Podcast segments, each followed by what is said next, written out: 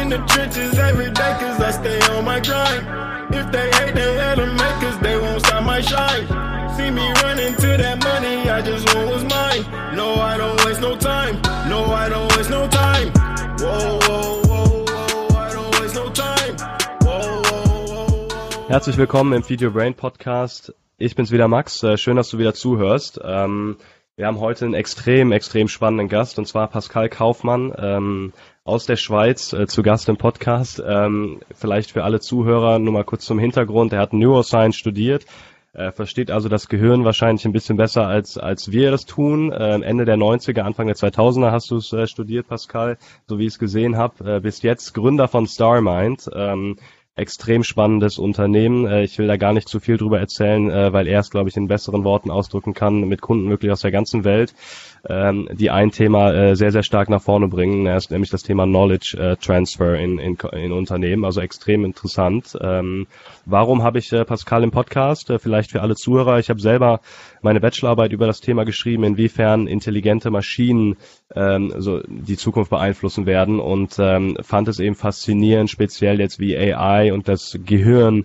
in irgendeiner Weise dann äh, extrem zusammenhängen und habe nach dem passenden Experten gesucht und äh, unumstritten ist Pascal das ähm, und ganz, ganz viel mehr, nämlich einer, der sich aus wissenschaftlicher und praktischer äh, Perspektive mit dem Thema AI beschäftigt. Also hochspannendes Thema. Äh, Pascal, schön, dass du dabei bist. Hallo Max, freue mich da dabei zu sein.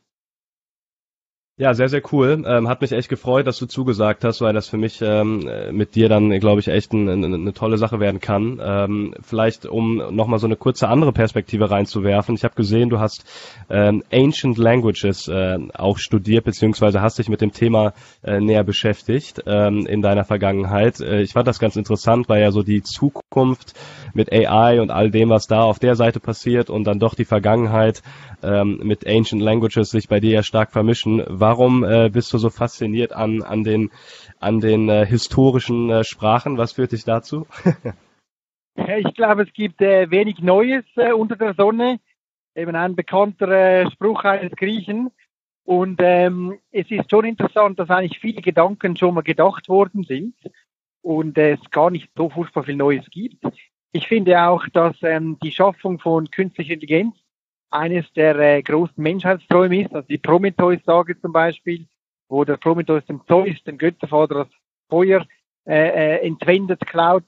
Das ist eine der ältesten Sagen, die es gibt. Schon damals äh, hat der Prometheus quasi Intelligenz geschaffen, indem er das den Menschen eingehaucht hat. Also man kann sehr viel lernen von den Altgriechen.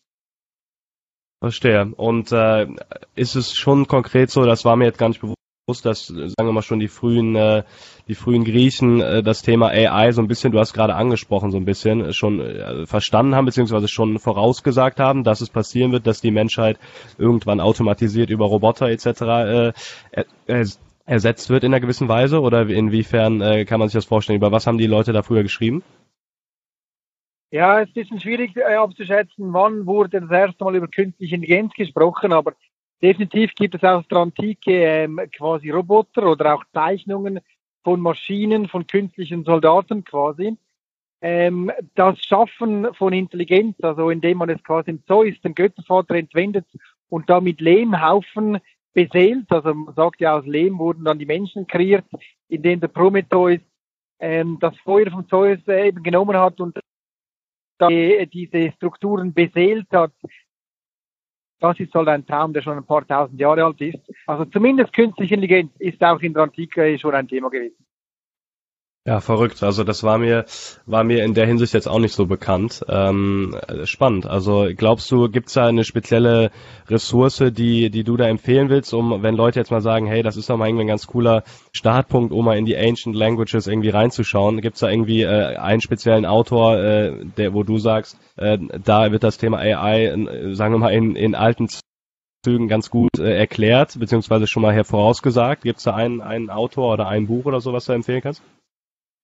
Und manchmal muss man auch sagen, wenn man etwas nicht weiß, also wenn du googelst nach äh, Roboter in der Antike, künstliche Intelligenz in der Antike, findest du ganz sicher äh, Dinge. Aber jetzt gerade sozusagen dieser Autor musst du lesen, äh, äh, eher nicht. Es gibt aber die schönsten Sagen des griechischen Altertums. Das ist ein sehr bekanntes Buch. Und dort äh, müsste mhm. man die Prometheus-Sage lesen. ich denke, das ist schon sehr eindrücklich, was dort geschrieben ist. Ja. Verstehe, okay, spannend. Und dann äh, verlinke ich das gerne auch mal in den Show Notes. Ähm, danke da schon mal für den Einblick. Ich fand das interessant, das mal kurz anzusprechen. Jetzt vielleicht mal zu dir, noch mal konkreter zu deiner zu deiner, zu deiner Geschichte, beziehungsweise jetzt auch zu dem, was du aktuell machst. Vielleicht kannst du mal kurz den Zuhörern so ein bisschen äh, oder die Zuhörer ein bisschen abholen, woher sozusagen du kommst, aus welchem Bereich ähm, und dann auch, wie du ähm, Starmind gegründet hast, beziehungsweise aus welcher äh, aus welchem Samen das sozusagen entsprungen ist. Ja, also ich bin selber Hirnforscher von Haus aus. Ich habe früher Hirnsektionen gemacht, habe das dann in den USA in der Chicago Medical School gemacht. Im Jahr 2000 musste ich Hirne aus Lebewesen raussezieren und habe dann diese lebendigen Hirne in Gefäße reingetaucht mit künstlichem Blut und habe dann diese Hirne in diesen Gefäßen äh, Drähte inseriert, äh, muss den Sehnerv verwischen und habe dann diese lebendigen Hirne über so Kabel mit einem Roboter verbunden. Und der Roboter fuhr dann so in der Weltgeschichte rum und hat diese Signale direkt in diese Hirne eingespielt und ich als Pascal war doch total verloren, weil ich habe doch keine Ahnung von Robotern und null Ahnung von Computern. Ich meine, ich bin nur Biologe. Und damals äh, kam eigentlich die Idee auf, äh, wie wäre es, wenn man mit tausend Hirnen gleichzeitig denken könnte. Und daraus entstand dann diese StarMind-Technologie, wo man einfach quasi eine x-beliebige Frage einem Algorithmus stellen kann und dieser Algorithmus versteht die Thematik dieser Frage und identifiziert automatisch weltweit den besten Experten, der diese Frage problemlos lösen könnte. Und äh, Mark Fontobel und ich haben damals diese Firma gegründet, Starmind. Wir dachten niemals, dass man damit Geld verdienen kann. Das war mehr etwas für die Wissenschaftler gedacht, dass man quasi die Forschungspublikationen screent und dann so den richtigen Menschen findet. Und plötzlich im Jahre 2013 war dann, äh, waren dann die ersten Großkonzerne interessiert und haben gesagt, weshalb wir eigentlich damit Studenten vernetzen würden. Man könnte doch auch 20.000 Leute im Bereich IT von Großkonzernen vernetzen, so eine Art Konzernhirn bauen. Und das war dann eigentlich die Geburtsstunde dieser Firma. Und heute haben wir etwa 100 Ländern äh, äh, große Kunden und ähm, daraus haben sich noch zwei, drei weitere kleine Firmen und äh, Unternehmungen dann äh, äh, äh, abgesondert. Und ja, das ist sehr faszinierend, Menschen zu verbinden zu Superorganismen, die quasi jedes Problem sofort lösen können. Das ist etwas, was ich mache. Spannend. Also ähm, gehen wir gleich, glaube ich, auch nochmal äh, viel, viel tiefer drauf ein, was jeder gerade macht und wie das aufgebaut ist. Vielleicht nochmal einen Schritt zurückzusetzen. Du hast eben gesagt, du hast schon frühzeitig angefangen, äh, erstmal den Mensch zu verstehen, weil das ist ja was, was sagen wir mal, die Gesellschaft, wenn wir jetzt an AI denken, äh, glaube ich, noch nicht getan hat, einfach weil der Mensch ja so komplex ist und ähm, die, die Bedeutung des Menschen für AI auch natürlich recht hoch ist, ist es schon so, dass die Menschen ja nicht so einen Zugriff haben auf die Biologie und auch auf die ganze Neuroscience hinter, hinter dem Menschen sozusagen. Was hast du denn da konkret gelernt, was du auch so ein bisschen gesellschaftlich mitgeben würdest? Ähm, was kann man konkret jetzt aus dem Menschen sozusagen entnehmen, was für Maschinen interessant sein kann? Ja, ist eine gute Frage. Was lernt man so, wenn man Naturwissenschaften studiert? Das erste, was du lernst, ist, dass man praktisch noch nichts weiß, wie das Hirn funktioniert. Das ist äh, Mystery. Also man hatte das Gefühl, man stünde da demnächst vor einem großen Durchbruch etc. Aber es gibt ganz viele Dinge, die total äh, unklar sind. Also wo werden Erinnerungen gespeichert im Hirn zum Beispiel, ist, ist mysteriös. Äh, was ist das mit diesem Bewusstsein? Weshalb gibt es Bewusstsein? Also da gibt es ganz viele äh, Dinge, die man nicht lösen kann. Interessant auch, was ich sehr interessant fand, ist, dass es ganz viele intelligente Lebewesen gibt, die zum Beispiel keine Hirnzellen haben.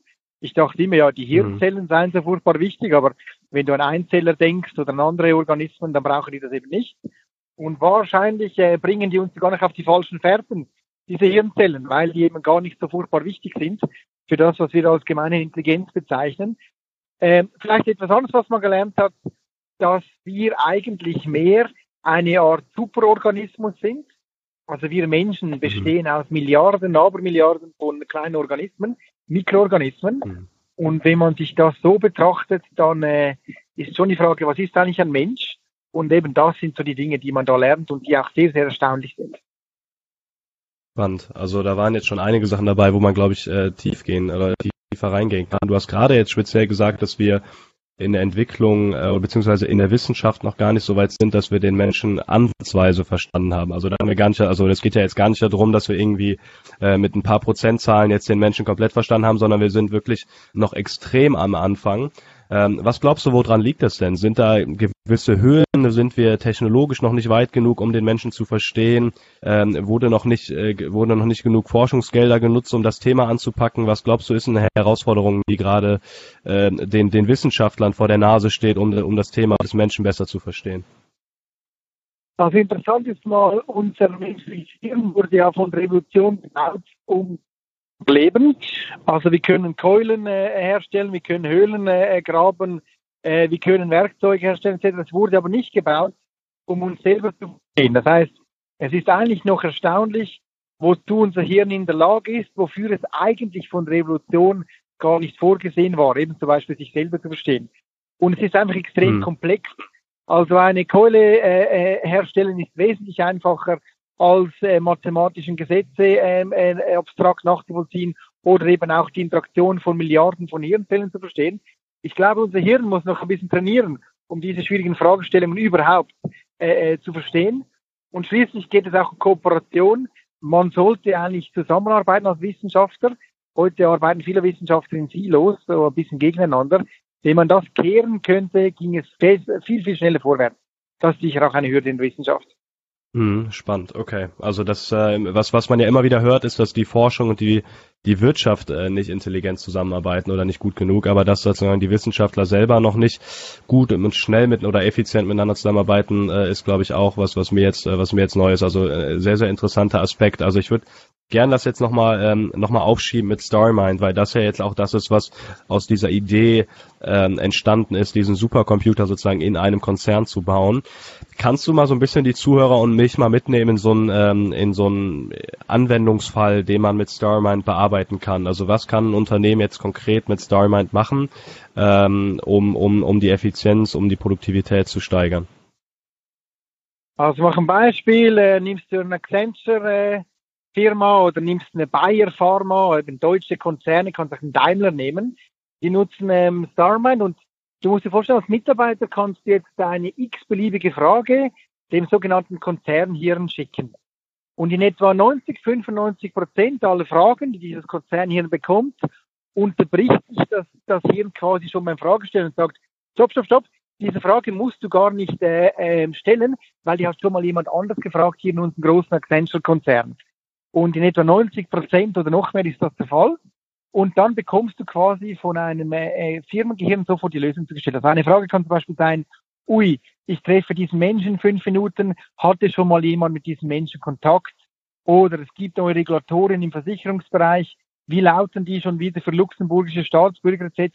Das ist einfach alles, was dich als Mitarbeiter äh, äh, beschäftigt. Mhm. Solltest du mal eine Frage stellen, die noch niemand gestellt hat, die auch noch nicht in diesem Firmenhirn gespeichert ist, dann haben wir Algorithmen, die herausfinden, welche drei Menschen sind jetzt gerade online, die das Problem sofort lösen könnten in diesem großen Konzern. Und da bekommt Francesco, Luigi und Tommaso bekommen dann Know-how-Alerts. Die sind dann meistens sehr äh, äh, Bauchpinsel, die sagen, wow, das große Hirn hat uns gerade jetzt auserkoren. Und entweder lösen die das Ding sofort selber oder leiten sie irgendeinen weiter, der es lösen könnte. Und so baust du eben so eine Art Superorganismus, der fast jedes Problem lösen könnte. Fragensteller sind immer anonym bei StarMind, sonst würde ja niemand seine Frage stellen. Und der Fragenlöser ist ihm mit Namen identifizierbar. Und mit dieser Asymmetrie bringst du bis zu 98 Prozent gelöste Fragen hin, eigentlich besser als jede Maschine. Hm. Großartig. Also ich, ähm, ich habe eins noch mal eine Studie gelesen, äh, wo es darum ging, äh, das war auch in der Studiumszeit, glaube ich, wie viele Informationen irgendwie verloren gehen in der im Unternehmen dadurch, dass Informationen gar nicht transparent verfügbar sind, ähm, wie jetzt beispielsweise bei euch. Also das, äh, ich kann kenn's ja selber in meiner Konzernerfahrung, die ich gemacht habe, da hat man irgendwie das Gefühl, dass in der 34. Etage das gleiche Thema besprochen wird wie irgendwie in der sechsten ähm, und eigentlich keiner weiß so ein bisschen voneinander. Ne? Also man hat eigentlich gar keine Transparenz der Informationen und das ist ja das, was genau. dann auch darüber ermöglicht, oder? Genau, genau, genau wie du sagst, ja. Und äh, wie, also von der von der von der User Experience, ich stelle mir das ja schon äh, vielleicht für alle, die jetzt irgendwie selber ein Startup auch aufbauen, das könnte ja auch spannend sein an der Stelle. Ihr habt es ja wirklich geschafft, ähm, auch so ein, äh, eine User Experience zu bauen, die den Leuten Spaß macht. Du sagst gerade, die Leute werden irgendwie auserkoren und dann freuen sie sich, dass das Superhirn sie auserkoren hat und so. Wie war denn da eure euer Gedankengang zu sagen, okay, das ist ein wissenschaftliches Thema, es sind viele Algorithmen im Spiel. Wie habt ihr es geschafft, diese ähm, Algorithmenlogik auch in eine sehr sehr coole User Experience zu packen, die den Leuten auch Spaß macht im Konzern? Also es waren in der Tat zwei Schritte. Das eine war, ich dachte, ja gut, man baut eine Software, die man innerhalb eines Konzerns sehr, sehr gut promoten und advertisen soll, äh, mit vielen Bells und Whistles, also mit viel äh, Werbung und Marketing. Ähm, das hat dann nicht so gut geklappt, weil äh, zum Beispiel ein Banker eines Großkonzerns hat etwa 7000 verschiedene Applikationen, die er nutzen kann. Und die wären dann und wir wären dann die 7001. Applikation gewesen. und äh, wir haben dann im zweiten Schritt festgestellt, je unsichtbarer man ist, desto besser. Also wir integrieren jetzt direkt in Google rein, also in, in Suchmaschinen rein. Wir integrieren in Skype, in Chatter-Funktionen rein, so dass der Mitarbeiter gar nicht merkt, dass er eigentlich StarMind nutzt, so dass es ganz natürlich ist, dass du unsere Technologie nutzt. Und das, glaube ich, ist auch die Zukunft, dass man eben nicht mehr ein Tool benutzen muss, sondern dass das Ding direkt vielleicht sogar am Körper ist oder im, im, in den natürlichen Arbeitsprozessen, ohne dass etwas Neues dazu lernen muss. Das ist so unsere Philosophie heute. Und hat das, sagen wir, für euer Geschäftsmodell irgendeinen Nachteil gehabt, dass ihr, also dadurch, dass ihr eine Schnittstellenlogik habt und euch irgendwo anders anbindet, dass ihr, sagen wir mal, dadurch Aufmerksamkeit verloren habt oder dass das für euer Branding nicht gut war, weil sozusagen nicht jedes Mal euer Tool geöffnet wird oder so? Habt ihr da was gespürt, was du weitergeben würdest jetzt auch an andere Gründer oder Selbstständige oder glaubst du, das äh, hatte keinen, keinen Impact, sondern hatte eher nur den Vorteil für den Endkunden? Also im Gegenteil, du hast viel, viel mehr ähm, Traffic, wenn du dich in diese potenten Systeme dieser Welt äh, quasi integrieren kannst. Also wenn du ein No-Name-Business versuchst, ein Brand aufzubauen, machst du das ja nur, damit die Leute eines Tages auch dich nutzen. Wenn du aber direkt in einen Kommunikationskanal wie Google oder Skype oder Link, äh, äh Link etc. integrieren kannst, du viel, viel mehr Traffic. Letztendlich geht es mir nicht darum, dass die Welt weiß, dass es Starmind gibt. Es geht mir darum, dass jeder Mensch Starmind nutzt. Und äh, wenn das so erreicht werden kann, finde ich das eine gute äh, Strategie. Verstehe, spannend. Okay, ne, das wollte ich noch mal kurz äh, kurz von dir hören, weil das ja auch immer wieder eine Diskussion ist, wo sich viele viele junge Gründer auch gar nicht sicher sind, ähm, ob Schnittstellenlogik äh, ja oder nein. Ähm, vielleicht da noch mal, um da kurz kurz reinzugehen. Also äh, habt ihr, weil das Thema AI, also ihr nutzt ja auch Algorithmen, äh, um das äh, Thema äh, verständlich oder um das Thema überhaupt abdecken zu können. Ähm, habt ihr da anfangs auch schon Diskussionen geführt, was so Unternehmenskultur angeht? Weil ich kenne jetzt einige auch aus dem Freundeskreis, die irgendwie AI-Startups machen und äh, die haben immer wieder gesagt, dass äh, sie auch immer wieder auf Fronten gelaufen sind in den Konzernen, ähm, weil die Unternehmenskultur dann so war, dass sich einzelne Mitarbeiter beschwert haben, dass dann der Algorithmus langfristig den Arbeitsplatz des Menschen äh, ersetzen wird. Habt ihr so Diskussionen schon führen müssen oder glaubst du, das ist äh, dafür ist eure Software ähm, mehr zu also zu integrativ, um um den Menschen äh, zu ersetzen? Das sind so Diskussionen, wie man sie häufig in Deutschland hört. äh, vielleicht auch äh, sonst in der Schweiz auch vielleicht hier und da, aber in Ländern wie China oder USA ist das überhaupt kein Thema. Also äh, da mit den sogenannten Datenschutzverordnungen stellen wir uns da vielleicht auch selber ein Bein. Ja. Ähm, dass die Maschinen den Menschen ersetzen würden bei äh, langweiligen Arbeitsprozessen, finde ich eine gute Sache. Also ich kann mir gut eine Welt vorstellen, wo Menschen nicht mehr arbeiten müssen. Ich bin immer ein bisschen schockiert oder auch frustriert, wenn ich den Menschen sage, du, ist doch super, wenn, wenn man nicht mehr arbeiten muss. Und die Menschen wieder dann sagen, ja, aber Pascal, ich definiere mich doch durch meine Arbeit was mache ich da in meiner freien Zeit? Äh, wenn man daran denkt, vor zwei, 300 Jahren, äh, wenn die Leute 18 Stunden auf dem Acker äh, Kartoffeln mit den bloßen Händen ausgegraben haben und man hätte denen gesagt, eines Tages arbeitest du nicht mehr 18 Stunden am Tag, sondern acht Stunden in einem beheizten Raum, hätten die auch gesagt, ja, was mache ich da in meinen, mit meinen äh, zehn Stunden hier?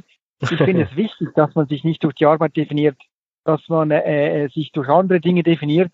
Ich finde es super, wenn die Maschinen die doofen Jobs äh, abnehmen und wir uns äh, wir Zeit haben für interessante Dinge als das.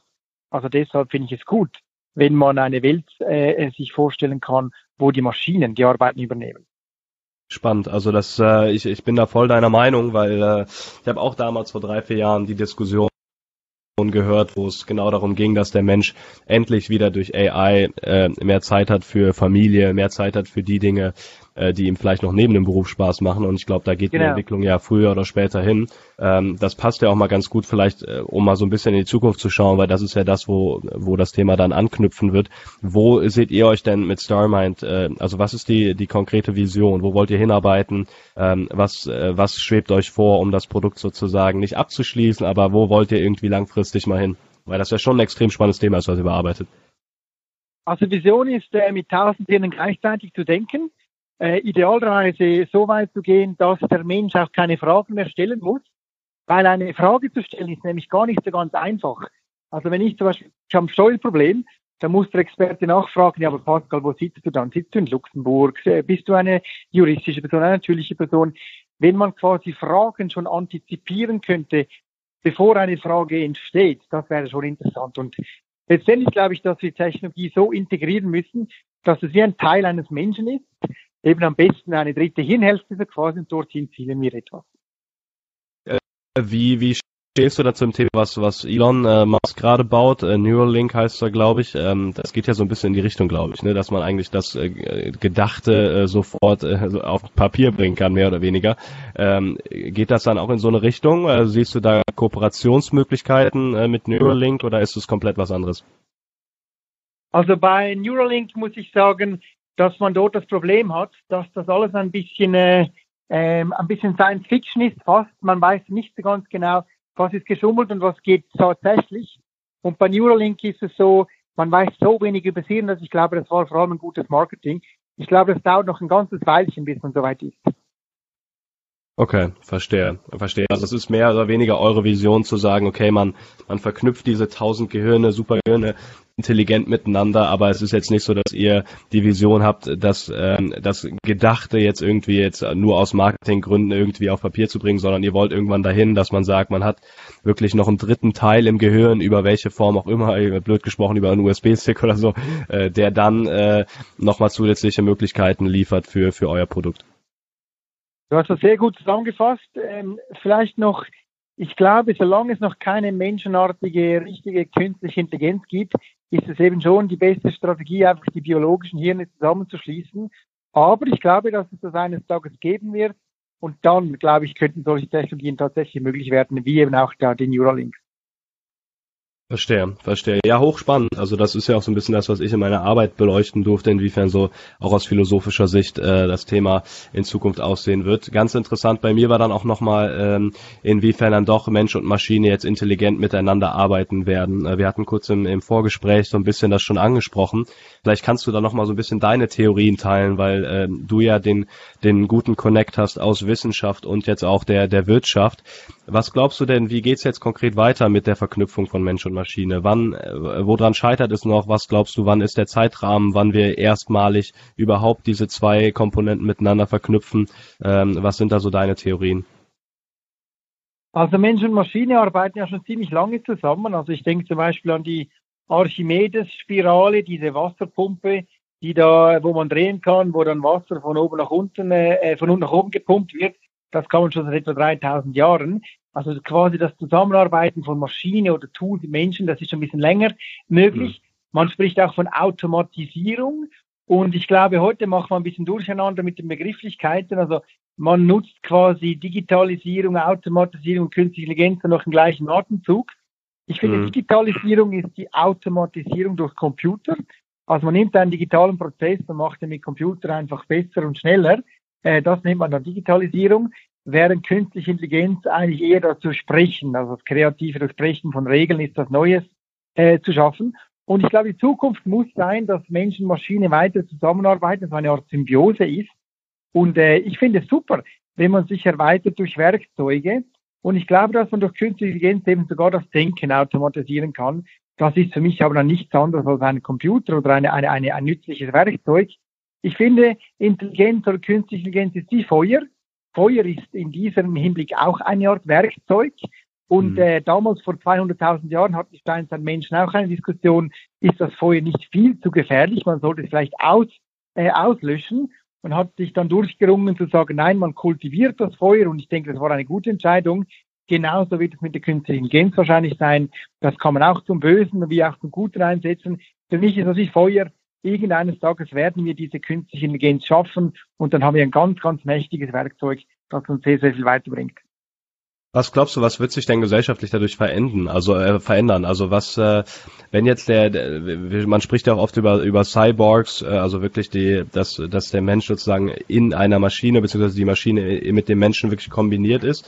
Ähm, was was, äh, also was glaubst du, was passiert gesellschaftlich, wenn wir wenn wir den Mensch und die Maschine noch näher zusammenführen? Glaubst du, ähm, es wird es wird eine komplett andere Leben, es wird komplett andere Lebensformen geben? Ähm, oder glaubst du, es ist einfach nur noch mal eine Ergänzung und der Mensch wird äh, kommunikativ noch äh, intelligenter? Oder wo wo geht's wo geht das dann hin gesellschaftlich? Glaubst du?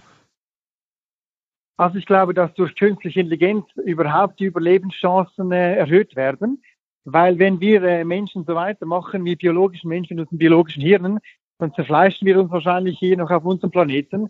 Ich glaube nicht, dass irgendwie zwölf oder zehn Milliarden Menschen auf diesem Planeten sich die Hände reichen und, und alle happy clappy zusammenleben. Also was sich ändert ist, man hat überhaupt eine höhere Überlebenschance, wenn man eben etwas Besseres wahrscheinlich baut als menschliche Intelligenz. Was sich wahrscheinlich auch ändern wird, ist äh, zwei, drei Planeten. Wären noch super, hätte man da noch zusätzlich Planeten. Ich glaube, ich bin ein bisschen skeptisch mit diesem einen Planeten, den wir hier haben. Das dritte ist, man würde die Wissenschaft automatisieren. Also man muss dann nicht mehr bis 64 Jahre Bücher lesen, um all das zu wissen, was alle anderen eh schon wissen, sondern man kann es eigentlich den Maschinen äh, überlassen. Und das wird natürlich zu, zu signifikanten Fortschritten führen in allen Bereichen. Ich glaube auch, dass es viel klarer ist, was ein Mensch eigentlich ist versus was eine Maschine ist. Das ist heute nicht unbedingt äh, ganz klar getrennt. Also das sich selber erkennen, was ein Mensch wirklich ausmacht, wird eigentlich durch künstliche Intelligenz eher noch gefördert. Also ich freue mich auf eine Zukunft mit menschenartiger künstlicher Intelligenz. Großartig. Also hast du hast du super zusammengefasst auch, glaube ich, wie wo es hingehen kann. Ähm, glaubst du denn konkret daran, dass wir äh, zeitnah, also da meine ich jetzt irgendwie in den nächsten 100 Jahren äh, auch äh, Maschinen haben werden, die ein Bewusstsein bekommen oder glaubst du, das äh, ist was Unmögliches? Ich finde das überhaupt nicht unmöglich. Also ich kann mir gut vorstellen, dass man Maschinen bauen kann mit Bewusstsein etc. Äh, eine Evidenz ist, dass es zum Beispiel auch Menschen gibt. Also früher hatte man eine Diskussion, ob man überhaupt Flugzeuge bauen könne.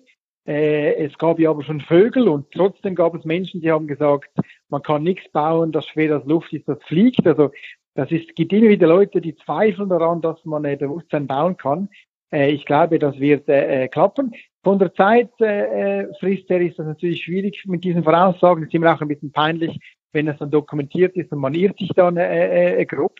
Aber ich glaube, wenn man am richtigen Ort forscht, dann kann es innerhalb der nächsten wenigen Jahren, ich spreche da von vielleicht drei, vier, fünf, zehn Jahren, äh, einen Durchbruch geben, weil es hängt nicht so sehr davon ab, wie fest man nach Kartoffeln gräbt, als vielmehr, wo man nach Kartoffeln gräbt. Und äh, solange man das Gefühl hat, dass das Hirn ein Computer sei, ja, das kann dann noch ein Weilchen dauern. Ich glaube nicht, dass das Hirn ein Computer ist. Wenn man aber wahrscheinlich die richtigen Fragen stellt äh, und vielleicht 10.000, 100.000 Wissenschaftler auf eine Fragestellung fokussiert, dann kann Durchbruch schon äh, in Kürze gelingen. Und dieser Durchbruch wird ist aber sozusagen äh, die Bedingung dafür ist wirklich das Gehirn, ne? das Verständnis des Gehirns und da müssen wir jetzt eigentlich die Forschung draufsetzen, oder? Ja, wenn du mich fragen würdest, um einen Durchbruch in Traviatik in der Fliegerei zu machen, müsste man den Vogel verstehen. Den Vogel muss man nur so weit verstehen, wie es für diesen Zweck zum Beispiel des Fliegens relevant ist. Also man kann auch heute noch keine Federn nachbauen von Vögeln. Das ist extrem kompliziert. Mhm. Diese Blutbahnen und, und Knochen und so auch extrem äh, schwierig in diesen äh, Flügeln. Aber es war Leonardo da Vinci, der herausgefunden hat, dass eigentlich das Flügelprofil relevant ist. Mhm. Und genau das sollten wir beim Hirn suchen. Also ja, nicht versuchen, das Hirn vollumfänglich zu verstehen, sondern wir brauchen das Prinzip der Intelligenz zu verstehen. Wenn man das knackt, dann kann es sehr schnell gehen. Also nicht das ganze Hirn ist von Interesse, aber das Prinzip der Intelligenz ist von Interesse. Verstehe, verstehe. Und glaubst du, es wird dann, sagen wir mal, evolutiv jetzt so konkrete Schritte geben, dass so der nächste Schritt jetzt äh, ist, dass man, ähm, dass man wie so eine Art USB-Stick hat, den man, äh, den man nutzt, und der nächste Schritt wird dann sein, dass man eine Stufe weitergeht und man hat irgendwie, ähm, man ist halb Maschine, halb Mensch, äh, auch physisch gesehen. Ähm, glaubst du, es wird so Schritte geben, wonach der Mensch auch, sagen wir mal, diese diesen Zeitrahmen äh, ab, absehen kann? Oder glaubst du, es wird sozusagen von heute, also von heute auf morgen gefühlt, wird es ein, wird es einen äh, Forschungsschub geben und von heute auf morgen verändern sich die Dinge komplett? Glaubst du eher an sowas oder eher an diese Schritt, äh, Schrittmechanismus? Äh, ja, also wenn man wirklich künstliche Intelligenz mal geknackt hat in irgendeinem düsteren äh, Labor irgendwo geheim von einer Regierung oder dann noch von einer großen Firma, bin ich gar nicht so sicher, ob das besonders publik gemacht würde. Man würde das wahrscheinlich schleichend äh, einsetzen und auch für, für seine Zwecke nutzen. Übrigens, Apropos Buchtipp, Life 3.0, also äh, Leben 3.0 von Max Tegmark, ist ein ganz mhm. interessantes, faszinierendes Buch, wie eine Welt mit richtiger, menschenartigen künstlicher Intelligenz mal ausschauen würde. Und dort wird eben beschrieben, dass man quasi das so schleichend in die Gesellschaft äh, integriert. Das sind natürlich Horrorszenarien aus meiner Sicht. Ich finde, man muss unbedingt künstliche Intelligenz schaffen, eben nicht durch Großkonzerne und auch nicht durch Regierungen, sondern sollte das öffentlich äh, machen, äh, idealerweise von einer Stiftung oder durch, durch ambitiöse Programme. Vor allem im 50 Jahre Jubiläumsjahr, also 2019 ist 50 Jahre Mondlandejubiläum, ist es wichtig, dass man sich zusammenrauft und vielleicht international versucht, diesen Brain Code zu knacken.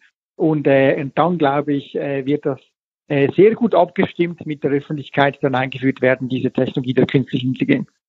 Verstehe. Schön. Also ich finde es äh, super, wie du auch, sagen wir mal, die positive Stimmung auf, aufrecht erhältst, weil das ja auch in dem Thema gerade ein super, super wichtiges Thema ist, weil die Leute ja auch ähm, nervös werden ähm, und die Leute ein bisschen Angst bekommen auch vor der vor der künstlichen Intelligenz. Ähm, deswegen würde ich jetzt auch nochmal kurz, bevor wir in die letzten äh, ein, zwei Minuten gehen, eine Abschlussfrage noch hierzu. Ähm, was können jetzt die Menschen tun, die, die sagen mal zuhören? Du hast jetzt ganz, ganz viele Kontexte gegeben, die hochspannend waren. Was können die Menschen tun, die zuhören, um sich mehr und mehr auf das Thema anzupassen, unabhängig jetzt mal von Büchern? Wie kann man, ähm, wie kann man sich das Thema äh, der künstlichen Intelligenz und auch die, sagen wir mal, die Zukunft äh, unserer Menschheit, wie kann man sich die näher zu Gemüte führen? Was kann man, wie kann man sich vielleicht ausdenken? Was würdest du da mitgeben, auch aus, aus deinen Visionen, die du so äh, aufgebaut hast jetzt in den Jahren? Also ganz wichtig ist ähm, das kritische Denken und dass man nicht alles glaubt, was man da so liest, jetzt nicht nur in Büchern, sondern auch im Internet und so, dass man auch nicht alles glaubt, was man so hört an Referaten. Also man muss immer die Quelle oder den Sender genau gut überprüfen. Also ich mache ein Beispiel. Wenn ein Großkonzern von künstlicher Intelligenz erzählt, dann will der wahrscheinlich ein Produkt verkaufen. Äh, und mit künstlicher Intelligenz macht er das einfach ein bisschen sexier, ein bisschen catchier, ein bisschen attraktiver wenn das Wort AI oder künstliche Intelligenz einsetzt. Wahrscheinlich hat es aber gar nichts mit künstlicher Intelligenz zu tun, sondern mit sehr interessanter Statistik. Also alle, die da erzählen, dass dieser Schachcomputer von künstlicher Intelligenz äh, geschlagen wurde, ich finde, das ist sehr äh, eindrückliche Statistik. Man kann das relativ gut numerisch auch äh, lösen. Ein zweiter Tipp für Leute, die sich mit dem Thema befassen, ist mal ein, zwei Vorlesungen vielleicht reinzusitzen im Bereich Biologie, Hirnforschung. Ich finde es ist extrem inspirierend, wenn man äh, äh, das hier ein bisschen besser versteht, ist ja immerhin einer der besten ähm, Quellen von Intelligenz dieser Tage. Äh, und das dritte, glaube ich, äh, unbedingt auch vielleicht diese Online-Kurse mal anschauen, die es da so gibt äh, im Internet, aber dann von den guten Universitäten dieser Welt. Es gibt auch interessante, neuartige AI-Akademien, wo man auch äh, mehr lernt als nur das, was man auf Facebook oder Instagram so dazu lesen oder sehen kann. Also unbedingt die Quelle überprüfen, von wem man was hört und skeptisch äh, und kritisch diese Dinge beurteilen. Ich glaube, mit diesen Instrumenten kann man im Bereich Künstliche Intelligenz sehr, sehr viel damit anfangen. Super, also vielen, vielen Dank, dass du das mal geteilt hast. Äh, gibt es da, du hast gerade AI Akademie angesprochen, gibt es da eine konkrete, die du beispielsweise empfehlen würdest, wenn Leute mal reinschauen wollen? Also ich finde die Leute in Montreal, die übrigens auch die sogenannte AI Declaration äh, verfasst haben, eine der Standardwerke, die AI Declaration aus dem Jahr 2018. Die sind ziemlich äh, fit auf dem Thema, sehr ausgewogen, finde ich. Ich empfehle die Mindfire Stiftung. Mindfire ist eine Stiftung aus der Schweiz, die das Ziel hat, eben den Brain Code zu knacken, indem man die gescheitesten Menschen weltweit vernetzt. Auch dort findet man einige interessante ähm, Rubriken. Ich persönlich kann Eberhard Schöneburg empfehlen. Eberhard Schöneburg ein deutscher äh, Forscher, äh, den findet man auf LinkedIn, der hat ganz interessante LinkedIn-Posts publiziert über den Stand der Dinge im Bereich künstliche Intelligenz. Ich dächte, wenn man diese zwei, drei Quellen überprüft, dann ist man ganz zuvor das und weiß im was Stand der Dinge ist. Großartig. Danke dir für, für, ähm, für die Tipps. Ich packe die auch alle in die Show Notes für alle Zuhörer. So, jetzt noch ganz kurz, ein, zwei Minuten, wenn du noch Zeit hast. Äh, geht ganz flott, so kleine Q&As noch. Gut, ja, drei, vier Minuten habe ich noch Zeit, ja. Perfekt. Äh, ein Buchtipp, den du empfehlen würdest? Live 3.0 von Marx Tegmark. Perfekt. Super, pack ich in die Show Notes. Ähm, wie hältst du deine To-Dos zusammen? Welche Tools nutzt du da?